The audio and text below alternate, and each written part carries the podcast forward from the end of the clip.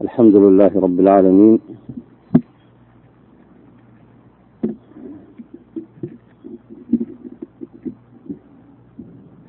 الحمد لله رب العالمين.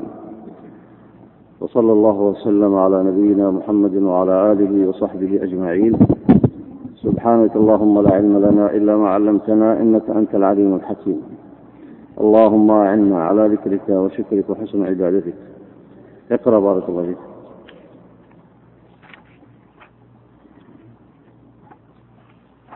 الخامس عشر. إي نعم.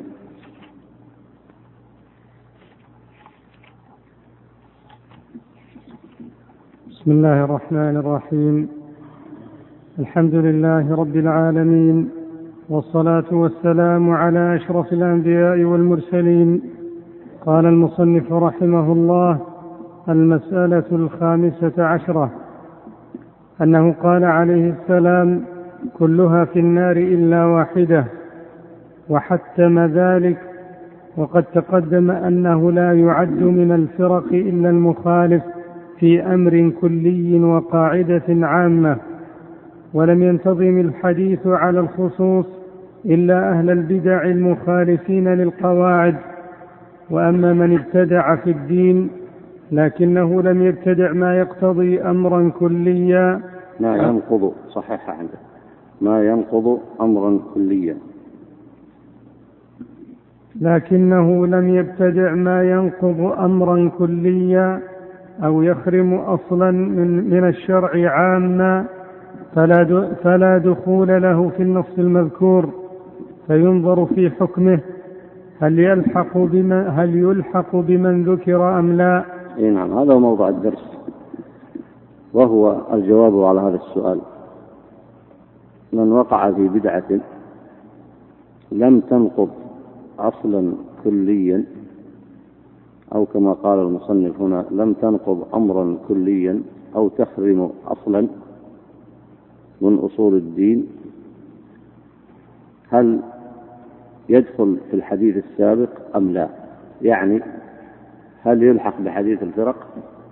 أم نقول إنه ابتدع في مسألة دون أن يترتب على بدعته هذا هذه نقض أصل من أصول الشرع أو نقض أمر كلي من كليات الدين كما هو معلوم في البدع الجزئية الكثيرة. هل نقول إذا ابتدع مثل هذه البدع الجزئية هل نقول قد نقض أمرا كليا من كليات الدين؟ الدين له مقاصد وكليات عظيمة. من هذه المقاصد؟ صحة الاعتقاد. ومن هذه الكليات حفظ مقاصد الشريعة العظيمة. ومنها ما يتعلق بصحة الاعتقاد قضية الإيمان. ومثلا إثبات صفات الرب سبحانه وتعالى. ومنها ما يتعلق بأمور الغيب. ومنها ما يتعلق بأركان الإيمان الستة. وغير ذلك من المسائل الكلية. فهذه إذا كانت البدعة وردت على أصل من هذه الأصول ونقضت أمرا كليا في الدين أو خرمت أي نقضت أصلا من أصول الدين فإنه بلا ريب يدخل صاحبها في حديث الفرق ويدخل في عموم الحديث كلها في النار إلا واحدة. وأما إذا كانت بدعته جزئية فهو موضع هذا الدرس. الشاطبي يقول رحمه الله هل يدخل في من ذكر في الحديث أم أن له حكم آخر؟ يعني نقول أنه ابتدع في هذه المسألة ونقول أنه قد ظلم نفسه في هذه المسألة لكن لا تخرجه هذه البدعة عن أهل السنة لأنه لم يخرج بهذه البدعة عن أصل من أصول أهل السنة. هذا هو موضع الدرس هذا اليوم. وأما بالنسبة للحديث الذي ما زال الشاطبي يقف عند هذه العبارة من كلها في النار إلا واحدة هذا يدل على جوامع الكلم. فهذه كلمة جامعة. مر من الدروس السابقة كلام الشاطبي في قوله رحمه الله الحق واحد. أخذ هذا من هذا الحديث وقد سبق بذلك درسا مستقلا. وما زال الشاطبي يستنبط من هذه الأحاديث من هذا الحديث من هذه الكلمات الجامعة كلمات النبي عليه الصلاة والسلام يستنبط منها هذه المسائل. إذا هنا الشاطبي عنون لمسألته هذا وحدد الأمر فيها. فقال يدخل في الحديث كلها في النار إلا واحدة ويدخل في الفرق المخالف في أمر كلي وقاعدة عامة. ثم قال ولم ينتظم الحديث على الخصوص إلا أهل البدع المخالفين للقواعد. أكد ذلك. ثم قال وأما من ابتدع في الدين لكنه لم يبتدع ما ينقض أمرا كليا أو يخرم أصلا من الشرع عاما. فلا دخول له في النص المذكور. يعني لا يمكن أن تنظمه مثلا في فرقة من الفرق. يعني ما يمكن تقول مثلا هو مثلا لم ينفي الصفات لا يمكن تقول معتزلي. مثلا هو لا يكفر بالكبيرة دون الشرك. ولا يمكن أن تقول خارجي. مثلا لا يقول بمذهب المرجئة لن تصل بدعته إلى الإرجاء. المعروف اللي هو الفرقة. فلا تستطيع أن تقوله من فرقة المرجئة. وهكذا في سائر البدع الكلية. وهذا الحكم هو العدل والإنصاف. هذا الحكم هو العدل والإنصاف. لأن الرجل من أهل السنة قد يقع في بدعة كما قد يقع في معصية. وقد يخالف في بعض المسائل وقد يقع في الزلة كما مضى معنا. فما لم يقع منه نقد لأصل شرعي أو أو يقع منه نقد لأمر كلي في الدين فلا يمكن أن يصنف في أي فرقة من الفرق السابقة المشهورة. ومقتضى العدل هنا كما سيأتي في كلام الشاطبي أنه إذا أدخل في فرقة من الفرق أن يكون قد ركب على مناط من مناطاتها يعني يقول بأصل من أصولها. بقي السؤال بقي الجواب على السؤال. فإذا وقع الاشتباه إذا وقع الاشتباه فما الحكم؟ وهذه كلها سيجيب عنها الشاطبي هنا رحمه الله. يقرأ بارك الله والذي يظهر في المسألة أحد أمرين إما أن نقول إن الحديث لم يتعرض لتلك الواسطة بلفظ ولا معنى إلا أن ذلك يؤخذ من عموم الأدلة المتقدمة كقوله صلى الله عليه وعلى آله وسلم كل بدعة ضلالة وما أشبه ذلك. يعني يقول هنا أن حديث الفرق يدل على الافتراق في أصل كلي وأمر أساسي. إذا وقع الابتداع في الجزء فيقول الحديث الفرق لم يتعرض له. طيب نحمله على أي حديث؟ نحمله على أي حديث؟ الشاطبي أجاب على هذا السؤال قال نحمله على حديث كل بدعة ضلالة. فنقول مثلا خلافه في هذه المسألة وقوله فيها بدعة. ونقول قد ابتدع في هذه المسألة. لاحظتم؟ ونقول بدعته هذه ضلالة. ويكفي هذا؟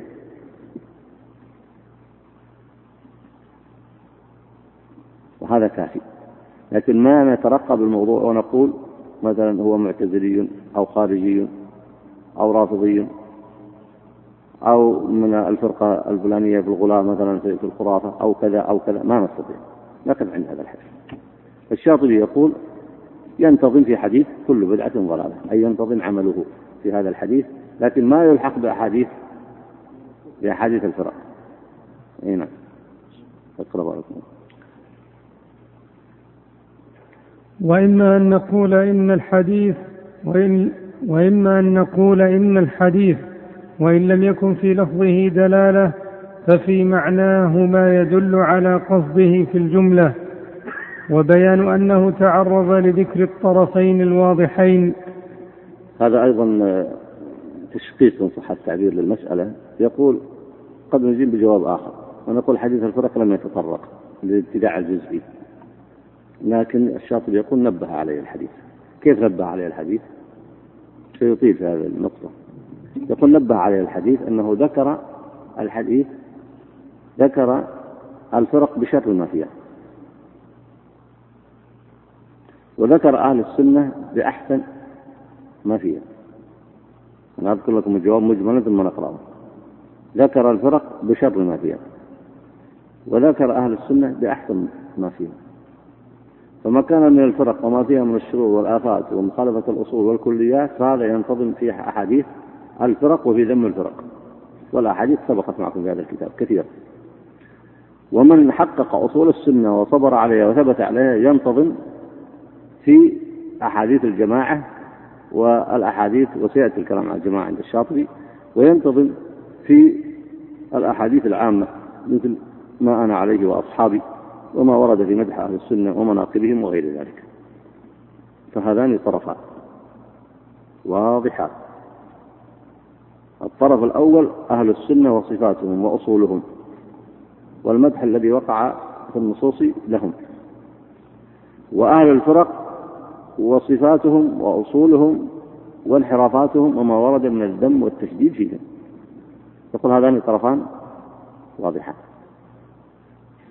ما ورد ما وقع في الوسط من الوقوع في بعض البدع الجزئية لا تخرج الإنسان من أهل السنة وتذهب به إلى طوائف الفرق يعني ما ينتقل الخطأ الجزئي إلى أن يصبح خلاف في أصل من أصول أهل السنة فإنك لا تستطيع أن تخرجه منهم وترمي به في شر الفرق وأفكارها وفسادها والعذاب الذي وعدت به. يقول إذن الحديث نبه على هذه المسألة يعني كأنه أجاب. يعني كأن الشارع الحكيم لما بين أهل السنة وأحسن صفاتهم وبين الفرق وأسوأ صفاتهم فكأنه نبه على أن من خرج ببدعة من أصول أهل السنة فإن لم تنقض أصلا بقي على أصله الأول ولكنه مذموم أيضا. يعني فيه ذم فيه تحذير. مثال كما سيأتي عند الشاطبي هنا ذكر القرآن الكريم للمؤمنين بأحسن صفاتهم. القرآن ذكر المؤمنين بأعلى صفاتهم. هذا طرف. وذكر الكفار وأهل الأهواء بأسوأ صفاتهم. فمن خرج إلى فسق ماذا تقول؟ هل تقول خرج من أهل الإيمان والإسلام إلى أهل الكفر؟ أم تقول هو على فسقه مذموم وفسقه لم ينقض لم يستحل به محرما؟ ولم يبطل به واجبا فيجعله حراما. فعندك الآن طرف الذي هو أهل الإيمان بأحسن أوصافهم والأنبياء عليهم الصلاة والسلام وأتباعهم وكل الصفات العظيمة لأهل الإيمان. حتى الناس ينتقلون إلى هذا المستوى ويرجونهم. وذكر القرآن صفات أهل الكفر والنفاق بأسوأ أحوالهم حتى الإنسان يحذر منها. فإذا دخل الإنسان في شيء من الفسق فإنه لا ينتقل من هذا الأصل إلى هذا الأصل. وإن ولا نقول أيضا لا حكم له بل نقول له حكم وهو الذم يقال عنه فاسق وفعله فسق ويذم الشاطبي يريد أن يشبه هذا الأمر في الابتداع الجزئي بين طرفين. ابتداع جزئي يقع من أهل السنة بين طرف أهل السنة وأعلى صفاتهم وبين طرف الفرق وأسوأ صفاتهم. نعم اقرأ بارك الله وإما أن نقول إن الحديث وإن لم يكن في لفظه دلالة ففي معناه ما يدل على قصده في الجملة وبيان أنه تعرض لذكر الطرفين الواضحين أحدهما طرف السلامة والنجاة من غير داخلة شبهة ولا إلمام بدعة وهو قوله وهو قوله صلى الله عليه وعلى آله وسلم ما أنا عليه وأصحابي. صححها صححها عندك. ما أنا عليه وقت الوقت وأصحابي. نعم. والثاني طرف الإغراق في البدعة وهو الذي تكون فيه البدعة كلية أو تخدم أصلا كليا جريا على عادة الله في كتابه العزيز. لأنه تعالى لما ذكر أهل الخير وأهل الشر ذكر كل فريق منهم بأعلى ما يحمل من خير أو شر بأعلى ما يحمل من خير أو شر ليبقى المؤمن فيها بين الطرفين خائفا راجيا. أيوة هذا هو القياس عند الشاطبي على المسألة أن القرآن ذكر أهل الخير بأحسن صفاتهم وذكر أهل الشر بأسوأ صفاتهم ولا يعني أن من أهل الخير من سيقع في بعض صفات أهل الشر. فذكر أهل الخير بأعلى صفاتهم حتى يرجو الإنسان هذه الصفات ويسارع إليها. وذكر أهل الشر بأسوأ صفاتهم حتى الإنسان يبتعد عنه. فإذا أصاب بعض الشر وقع منه بعض الشر فهذا لا ينقله إلى الطرف الثاني الذي هم أهل الشر على الإطلاق. فكذلك فيما نحن فيه. الابتداع في مسألة جزئية لا تنقل هذا الذي ابتدع في المسألة الجزئية عن الطرف الأول اللي هي أصول أهل السنة وأخلاقهم وهديهم ونفعهم للناس. لا تنقله من هذا الطرف وتؤدي به إلى طرف أهل الشر وهم الفرق والضلالات والفتن والأهواء. أي نعم.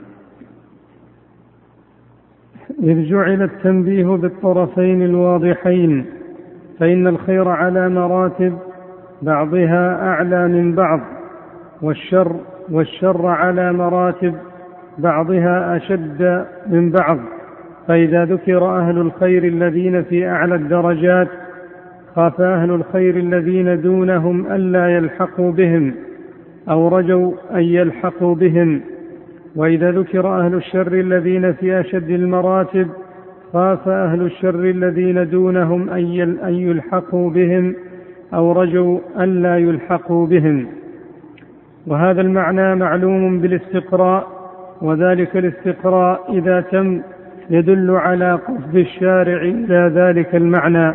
الاستقراء سيأخذ من المنهج القرآني الاستقراء سيأخذه من المنهج القرآني والاستقراء معناها التتبع.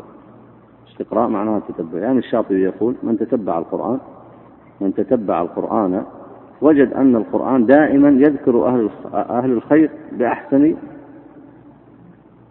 صفاتهم في سور كثيرة ويذكر أهل الشر بأقبح صفاتهم. فالمطلوب هنا في التوجيه التربوي أن الإنسان يسارع لأن يكون من أهل الخير ويرتفع إلى صفاتهم فإن كان منهم وقصر وقصر في بعض الأمر فإنه لا يقال أنه قد لحق بأهل الشر لأنه يرجو أن لا يكون منهم ويباعد عن أصولهم الكلية وأسسهم. وإن وقع في أمر جزئي فهو لا يزال مع الفريق مع الفريق الأول. هذا منهج موجود في القرآن وواضح في مجال التربية الإسلامية. أي نعم. ويقويه ما روي ما روى سعيد بن منصور في تفسيره عن عبد الرحمن بن سابط قال لما بلغ الناس الأقرب عبد الرحمن بن ساباط صحح عنه. أو الصحيح نعم. قال لما بلغ الناس أن أبا بكر يريد أن يستخلف عمر قالوا ماذا يقول لربه إذا لقيه؟ استخلف علينا فظا غليظا وهو لا يقدر على شيء فكيف لو قدر؟ فبلغ ذلك أبا بكر. فقال أبربي تخوفوني أقول استخلفت خير خلقك. ثم أرسل إلى عمر فقال إن لله عملا بالليل لا يقبله بالنهار وعملا بالنهار لا يقبله بالليل. واعلم أنه لا يقبل نافلة حتى تؤدى الفريضة. ألم تر أن الله ذكر أهل الجنة بأحسن أعمالهم؟ هذا وجه الاستدلال. نعم. وذلك أنه رد عليهم حسنة فلم يقبل فلم يقبل منهم حتى يقول القائل عملي خير من هذا. ألم تر أن الله أنزل الرغبة والرهبة لكي يرغب المؤمن لكي يرغب المؤمن فيعمل ويرهب فلا يلقي بيده إلى التهلكة. ألم تر أن ما ثقلت موازين من ثقلت موازينه باتباعهم الحق وتركهم الباطل فثقل عملهم وحق وحق الميزان وحق وحق وحق الميزان لا وحق, وحق الميزان لا يوضع فيه إلا حق إلا حق يثقل. وحق لميزان صحيح.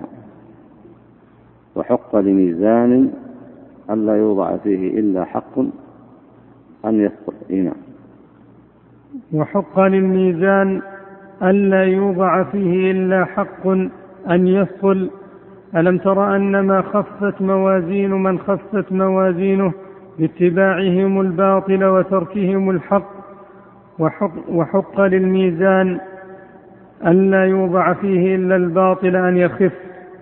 ثم قال أما إن حفظت وصيتي لم يكن غائب أحب إليك من الموت.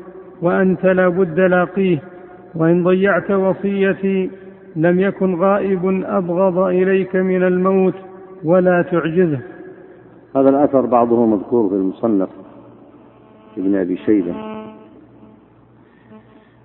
وأيضا أخرجه ابن جرير في تهذيب الآثار في مسند عمر بن الخطاب رضي الله عنه. نعم.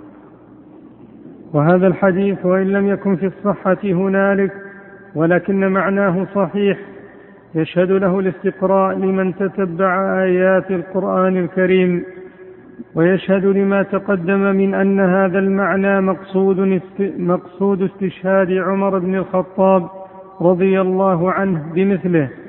إذ رأى بعض أصحابه وقد اشترى لحما بدرهم فقال أين تذهب بكم هذه الآية؟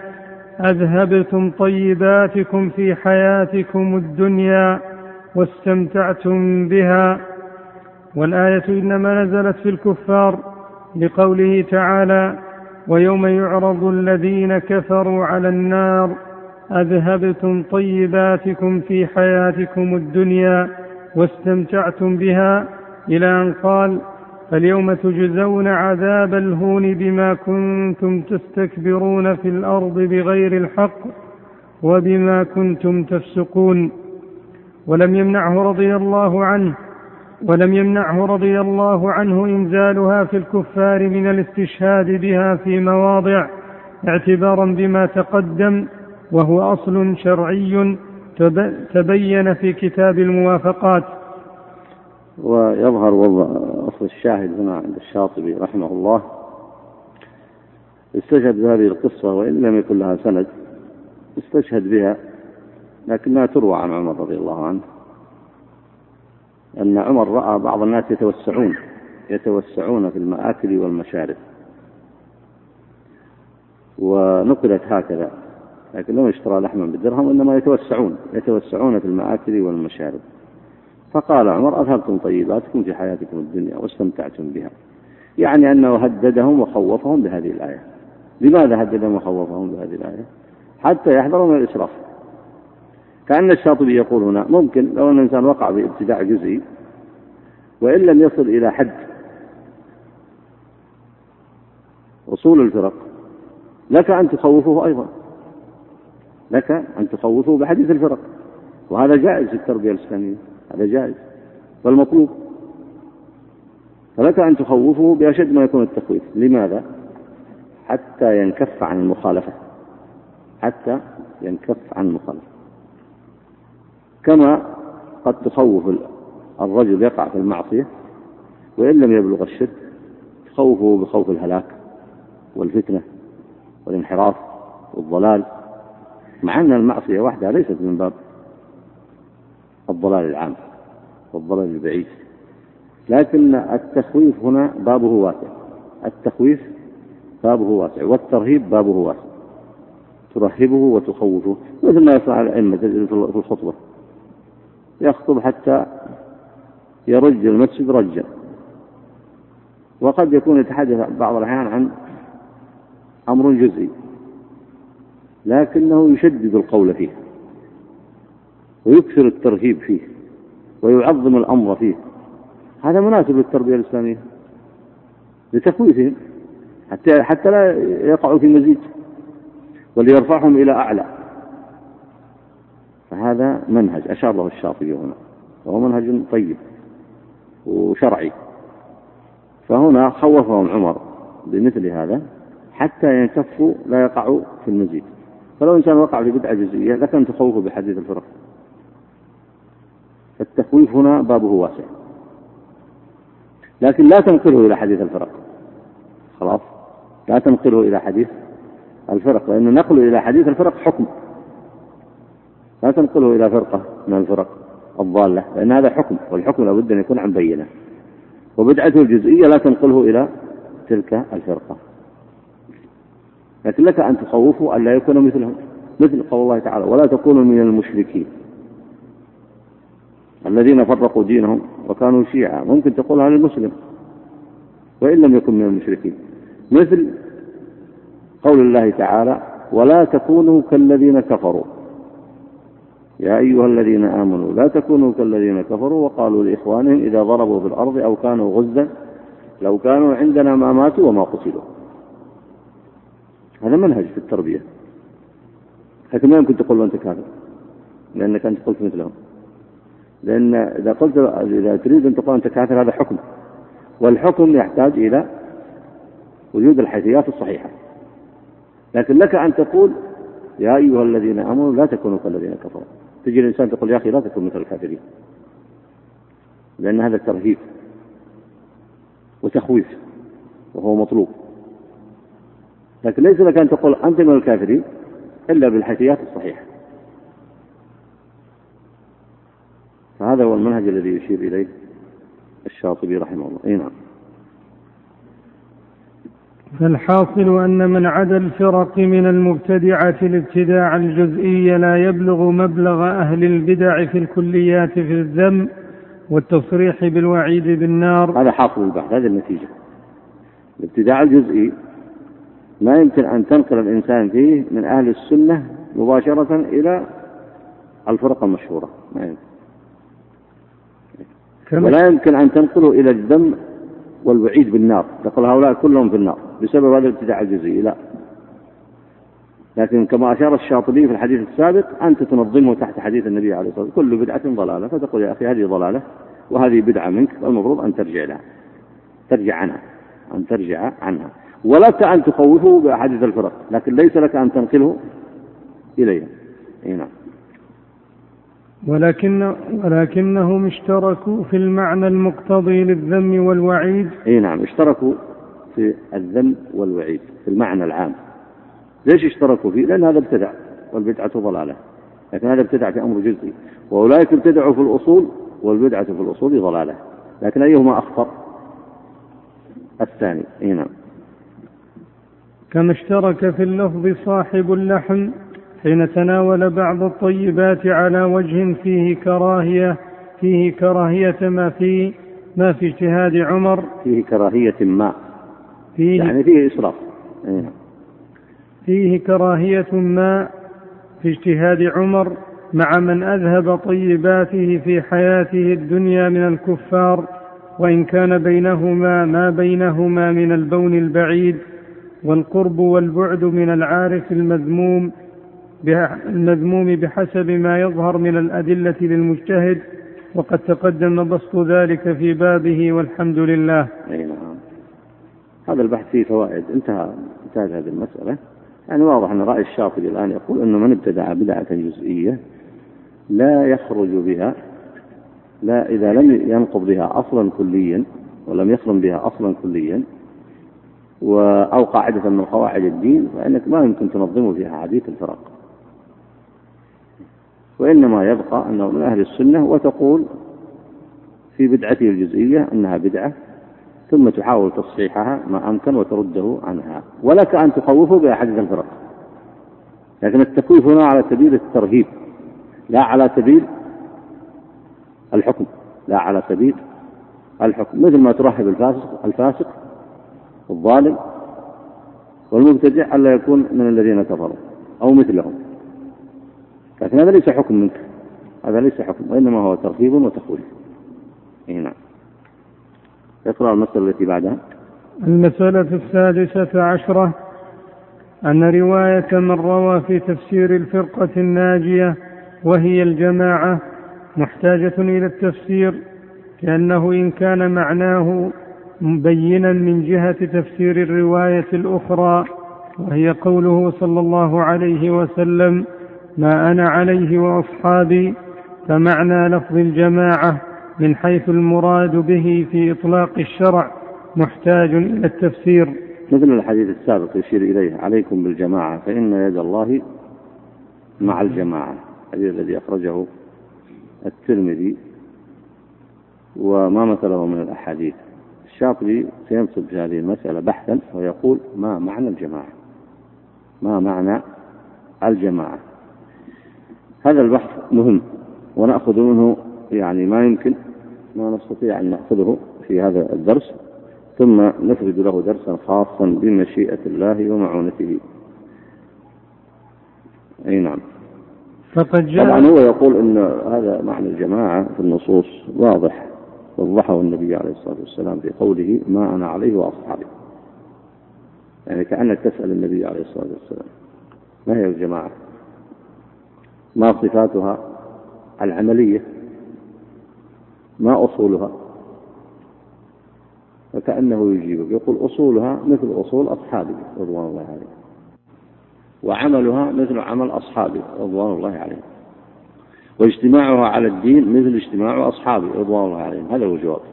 يقول هذا الجواب وردت الإشارة عليه. أعد كلام الشاطبي. نعم. لأنه إن كان معناها الجماعة. طيب. لأنه إن كان معناه بينا من جهة تفسير الرواية الأخرى وهي قوله وهي قوله صلى الله عليه وسلم ما أنا عليه وأصحابي. يعني يقول هذا واضح بين هذا. بين معناه واضح. يقول معناه بينا. واضح. لأنك تسأل النبي عليه الصلاة والسلام من هي الجماعة التي عنيتها يا رسول الله؟ لأن الأمة ستبقى بإذن الله. إلى قيام الساعة فتحتاج إلى جواب وأمرت بأن تلزم الجماعة. فما هي الجماعة؟ هذا هو جواب النبي عليه الصلاة والسلام. الجماعة ما أنا عليه وأصحابي يعني من كان على ما أنا عليه وأصحابي في أصول العلم في أصول الاعتقاد في العمل في الاجتماع على أمر الإسلام غير ذلك من قواعد الدين. فهذه هي الجماعة التي عنيتها أو عناها الشارع قصد إليها الشارع. أي نعم. فقد جاء في أحاديث كثيرة. يكمل ذا يقول فمعنى لفظ الجماعة من حيث المراد به بإطلاق الشرع محتاج إلى تفسير. تفسير لأن الناس اختلفوا في ذلك بعد فيما بعد. اختلفوا. فاحتاج إلى تفسير. ومن هنا تأتي أهمية هذا البحث. مع وضوحه. يعني في الجيل الأول ما تحتاج. ليش ما تحتاج إلى أمر واضح؟ لماذا؟ لأن الواقع العملي يسند التفسير للنص. الجماعة في عهد أبي بكر رضي الله عنه واضح. الجماعة في عهد عمر. لكن لما اختلف الناس افترقوا. بعد علي رضي الله عنه عثمان ثم علي رضي الله عنهم جميعا. فهنا اختلف الناس في معنى الجماعة. فاحتاج الأمر إلى إلى تفسير. هنا فمعنى لفظ الجماعة من حيث المراد به في إطلاق الشرع محتاج إلى التفسير فقد جاء في أحاديث كثيرة منها الحديث الذي نحن في تفسيره ومنها ما صح عن ابن عباس رضي الله عنهما عن النبي صلى الله عليه وعلى آله وسلم أنه قال من رأى من أميره شيئا يكرهه فليصبر عليه فإنه من فارق الجماعة شيئا فمات مات ميتة جاهلية. هذا الحديث سبق تخريجه أخرجه البخاري في الأحكام. باب السمع والطاعة للإمام ما لم يكن معصية. وأخرجه مسلم أيضا. الشاطبي الآن سيستعرض الأحاديث. ثم سيقول رأيه أو كلام أهل السنة بعد ذلك؟ هذا من الأحاديث. يعني كأنه يريد يقول هنا الجماعة هي الاجتماع على إمام من أئمة أهل السنة. الاجتماع على إمام يقوم بالكتاب والسنة هذا من معاني الجماعة. كما سيأتي سيذكر خمسة معاني للجماعة. منها الجماعة جماعة الصحابة رضوان الله عليهم وهي التي سبق فيها الحديث ما أنا عليه وأصحابي. ومنها الجماعة الاجتماع على إمام يحكم بالكتاب والسنة هذا من معاني الجماعة. ومنها جماعة العلماء ومنها الجماعة هي الحق. ستأتي وهناك قول خامس سيأتي ذكره. هذه المعاني التفصيلية الخمس هذه سنأتي لها في درس مستقل. لكن الشاطبي الآن كأنه يضرب نماذج. للمعنى الأول للمعنى الثاني سيذكر الآن ما يتعلق بالمعنى الثالث. اي نعم. نعم. من رأى من أميره شيئا يكرهه ورد كذا. ومن كره من أميره شيئا. الرواية المذكورة هنا عند البخاري آه، ما ذكره الشاطبي رحمه الله. إي نعم. نعم يقصد إنه من فارق جماعة الشبر من شيئا من فارق الجماعة. الشبر شيئا؟ شبرا إيه شبرا إيه. صحيح إي نعم. وصح من حديث حذيفة رضي الله عنه أنه قال قلت يا رسول الله إن كنا في جاهلية وشر فجاءنا الله بهذا الخير فهل بعد هذا الخير من شر؟ قال صلى الله عليه وسلم نعم. قلت وهل بعد ذلك الشر من خير؟ قال عليه الصلاة والسلام نعم وفيه دخن. قلت وما دخنه؟ قال قوم يستنون بغير سنتي. ويهتدون بغير هدي تعرف منهم وتنكر. قلت فهل بعد ذلك الخير من شر؟ قال صلى الله عليه وسلم نعم دعاة على أبواب جهنم.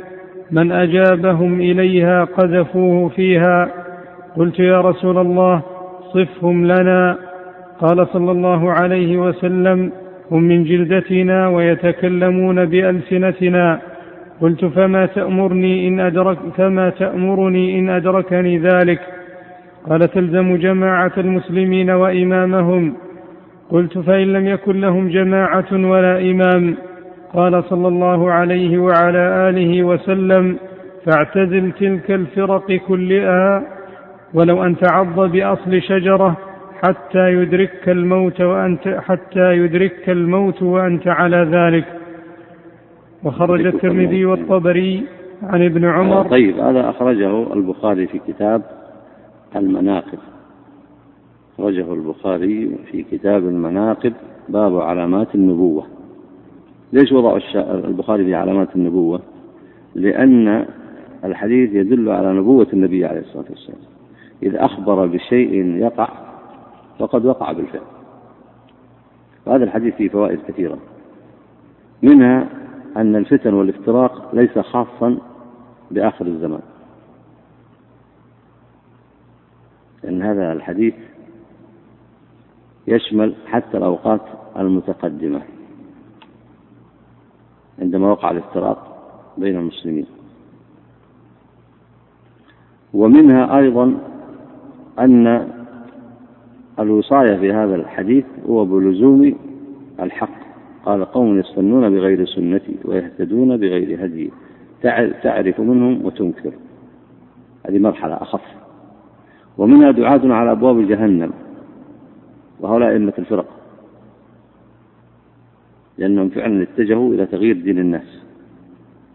ولولا مصابرة أهل السنة رحمهم الله علماءهم وعامتهم وأمراء السنة لولا مصابرتهم على ذلك لا وقع في العالم الإسلامي ما هو أخطر مما تقرأه في التاريخ الماضي. لكن أهل السنة رحمهم الله صابروا. علماءهم عامتهم وأئمتهم حتى خففوا من غلواء الافتراق. وخففوا من غلو هؤلاء الذين هم دعاة على أبواب جهنم. من أجابهم إليها قذفوه فيها. وفي ذكر حالات. إذا كان المسلمين لهم جماعة إذا كان للمسلمين جماعة وإمام وإذا لم يكن لهم جماعة وإمام. كل هذه فترات تمر على التاريخ الإسلامي ليست خاصة بآخر الزمان ليست خاصة بآخر الزمان. والتوجيه فيها هو أن يخفف الإنسان الشر ما أمكن. فإن كان له جماعة وإمام لزم جماعة المسلمين وإمامهم. ولذلك سيرد في تفسير الجماعة كما سبق هو جماعة الناس يجتمعون على إمام يحكم بالكتاب والسنة هذا هذا من معاني الجماعة. هذا من معاني الجماعة وفي الأحاديث السابقة. من أصول هذا الاجتماع؟ الاجتماع على أصول أهل الحق. هذا يدل عليه الحديث ما أنا عليه وأصحابي. سيأتي بحث لطيف عند الشاطبي في محا... بل سيذهب وسيقرر ما قرره أهل السنة من أن هذه المعاني كلها ترجع إلى معنى واحد. وهذا ما سنكشف عنه إن شاء الله في الدرس. القادم. هذه المعاني كلها ترجع إلى معنى واحد. إي نعم اقرأ بارك الله وخرج الترمذي والطبري عن ابن عمر رضي الله عنهما قال خطبنا عمر بن الخطاب بالجابية فقال الجابية منطقة في سوريا قريبة من الجولان تعرف الآن بتل الجابية. أي نعم. فقال إني قمت فيكم كمقام رسول الله صلى الله عليه وسلم فينا.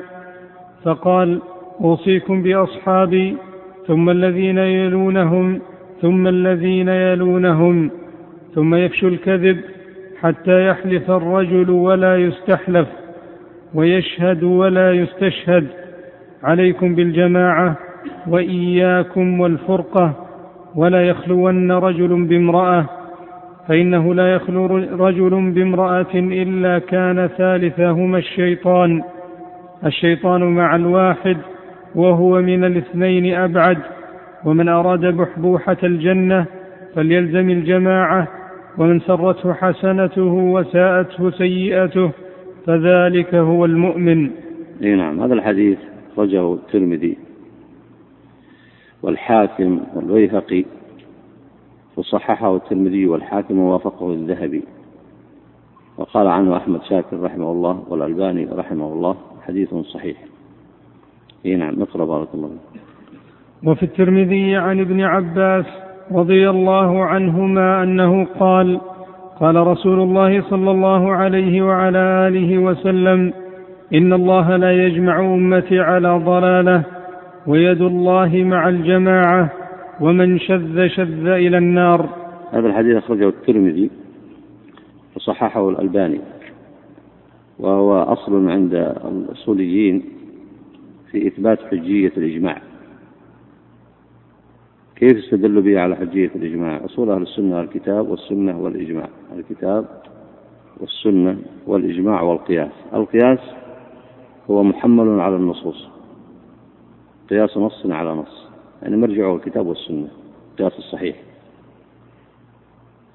والإجماع أيضا لابد أن يكون له مستند من الكتاب والسنة.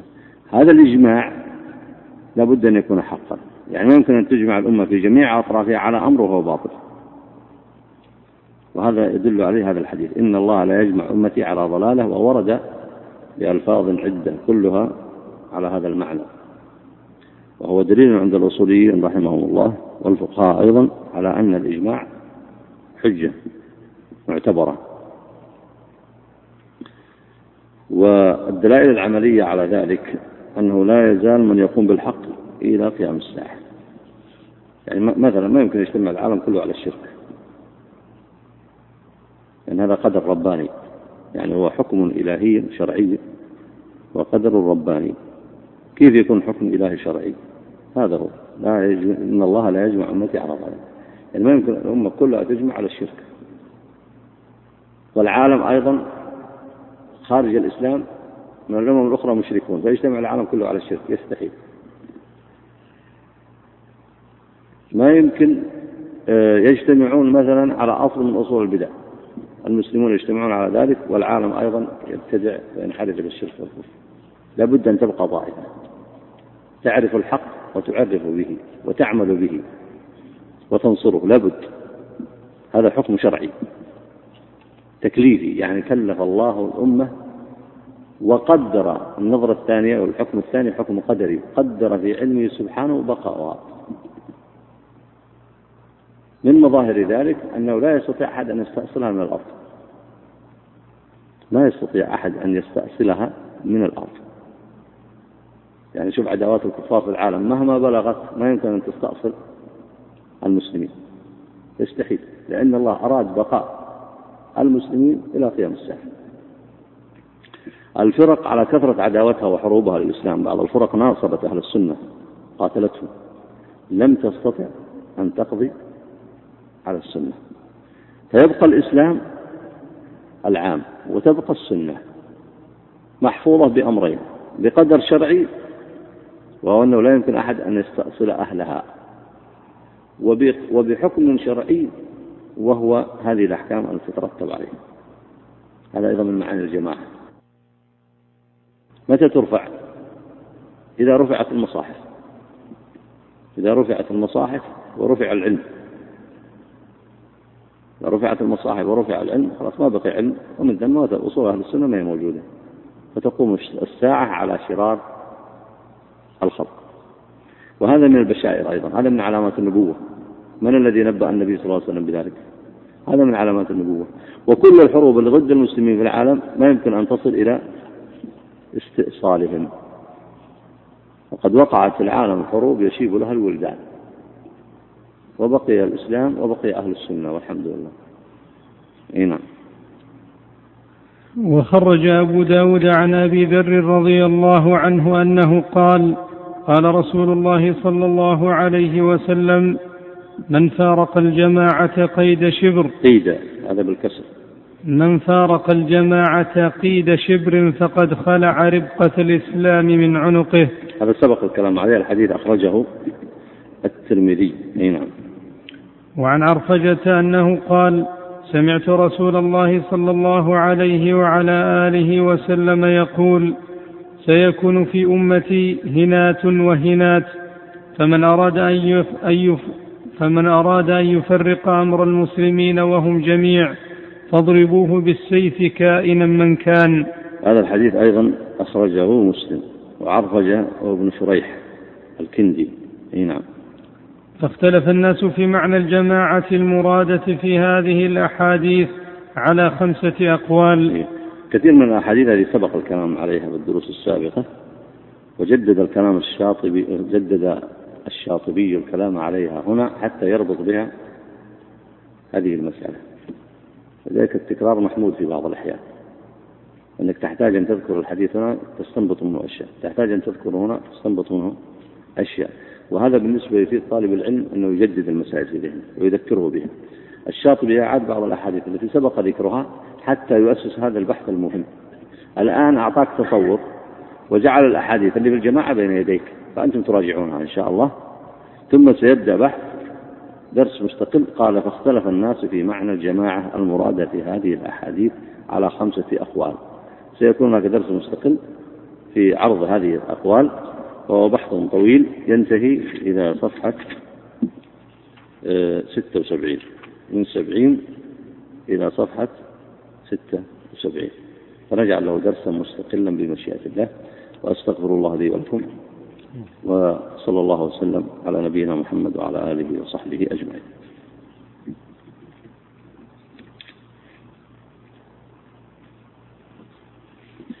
وفيه دخن أي فيه بعض الشر. قول النبي صلى الله عليه وسلم وفيه دخن أي فيه بعض الشر. لكن بقي فيه خير كثير. يقول هنا آه، يقول أحد المفكرين والمحسوبين على الفكر الإسلامي أن من أسباب ضعف المسلمين والتناصر بينهم هو خوضهم فيما نهاهم الله عنه من الخوض في القدر والبحث في أسماء الله وصفاته فظهرت القدرية جهمية ومعتزلة وسلفية وكل هذا آه، من الفرقة وتمزيق الصف الإسلامي. نقل هذا الكلام من جريدة من بعض الجرائد وألفاظ للدكتور الذي يعمل كذا وكذا. طيب لماذا تنصح طلبة العلم؟ وترد على هؤلاء المرجفين الذين يشككون في عقيدتنا. أي نعم الجواب ما سمعتم من كلام الشاطبي إن هذا الكتاب من أوله هو جواب على مثل هذا على هذه المقالات. الذي أنشأ الشر والفتن في العالم هو المسؤول فعليه العهدة. والذي يقاوم هذا الشر ويصحح للمسلمين عقائدهم وليدعو الكفار إلى الحق الذي أنزله الله هو الممدوح. هم يعني بعض الناس يريد أن يحمل الفرقة أسباب الفرقة أهل السنة. وهذا من الجدل المذموم هذا من الجدل المذموم. مثاله عندي الذي يأتي مثلا يجد قطاع الطريق. وأصحاب الانحرافات والظلم والعدوان على الناس سواء كان ظلما معنويا أو ماديا ثم ينقض أصولهم ويحذر الناس منهم بل ويعاقبهم ثم يجي واحد يقول لك يا أخي فرقت الأمة. هذا ليس بصحيح. هؤلاء يمثلون أفكار منحرفة. معنى أفكار منحرفة أنها تضر بالناس أكثر من الضرر المادي بل أكثر من ضرر الفسق. طيب ما الذي أنشأها؟ من الذي أنشأها؟ هل كانت موجودة في عهد النبي عليه الصلاة والسلام؟ عن. عن المجتمع اللي يقول النبي عليه الصلاة والسلام ما أنا عليه وأصحابي. هل كانت موجودة عند أهل السنة في العصر الأول؟ من الصحابة رضوان الله عليهم. هل كانت موجودة عند علماء السنة في العصر الأول؟ فلماذا تحملهم المسؤولية؟ فعلماء السنة لا يتحملون هذه المسؤولية لا في العصر الأول ولا في أي عصر حتى قيام الساعة. الذي يتحمل هذه المسؤولية هم هؤلاء. الذين تركوا الكتاب والسنة ووقعوا في البدع والخرافات والضلالات. ذاك الشاطبي أشار لهذه المسألة. وقال الذي يتحمل العهدة يعني المسؤولية هم الذين خرجوا عن الكتاب والسنة. وهم أصحاب الفرق والضلالات. وهذا الإيراد أو هذا الاعتراض ضعيف. ممكن أن يعترض به أهل الشرك في العالم الآن. ويقول والله المسلمين في العالم فرقوا المسلمين. ممكن أهل الشرك يعترضون بهذا. ويقولون والله المسلمون يريدون شريعة وفضيلة وأحكام شرعية ولا يريدون رذيلة ويريدون حكم بالشريعة ويريدون حكم بالعدل وعندهم للمرأة وضع خاص وعندهم يحرمون الربا ويريدون كذا وكذا. وهم اللي مسببين المشكلة في العالم. لو أنهم مع مع العالم مع الكفار والمشركين يحلون الربا. وضع المرأة عندهم مثل وضع المرأة عند الكفار. وما هو لازم يطالبون بشريعة خاصة. ويعيشون مع العالم كان ما صارت مشاكل. ممكن واحد يتفلسف ويقول للناس الكلام. هذا لكن كلام لا يسمن ولا يغني. من جوع مثل اللي يقول لك يا أخي عيش مع اللصوص. أصحاب المخدرات أصحاب الدنيا والظلم والفساد. وخليك معهم يعني ما هو بلازم أنت تفترق عنهم لا نقول افتراقك عنهم ومفارقتك لهم. مطلوبة شرعا لذلك النبي عليه الصلاة والسلام قال أنا فرق بين الناس. ولو لم يكن النبي عليه الصلاة والسلام فرق بين الناس لبقيت الجاهلية والأصنام تعبد إلى يومنا هذا. ومثل هذا الكلام الذي يقال يقول بعض المفكرين يقولون من باب العجلة أو أن قضية نفسية يريد يجمع الناس على أي شيء. الناس إذا لم يجتمعوا على الحق أحد أمرين. إما أن يجتمعوا على الباطل وهذا شر ولا يمكن. الأحاديث السابقة لا تجتمع أمتي على ضلال وإما أن يبقى في الناس يبقى في الناس أهل خير وأهل شر وأهل سنة وأهل بدعة وهذا خير من أن يكون الناس أهل شر كلهم أو أهل بدعة كلهم. أن تبقى طائفة في الأرض تعبد الله عز وجل على الحق ثم تهدي البشرية إلى ذلك لا شك أن ذلك هو الخير والهدى وهو ما يتمناه كل عاقل. وستكون هي منار هدى لمن أراد الهداية. أما مثل التفكير هذا تفكير اليأس أو تفكير الشبهة والأهواء أن ما دام الناس يعني خلي الناس أمة واحدة ولو على الباطل والانحراف هذا كلام لا يقول به. لا يقول به عاقل. نسأل الله العافية لنا ولكم. نستأذنكم صلى الله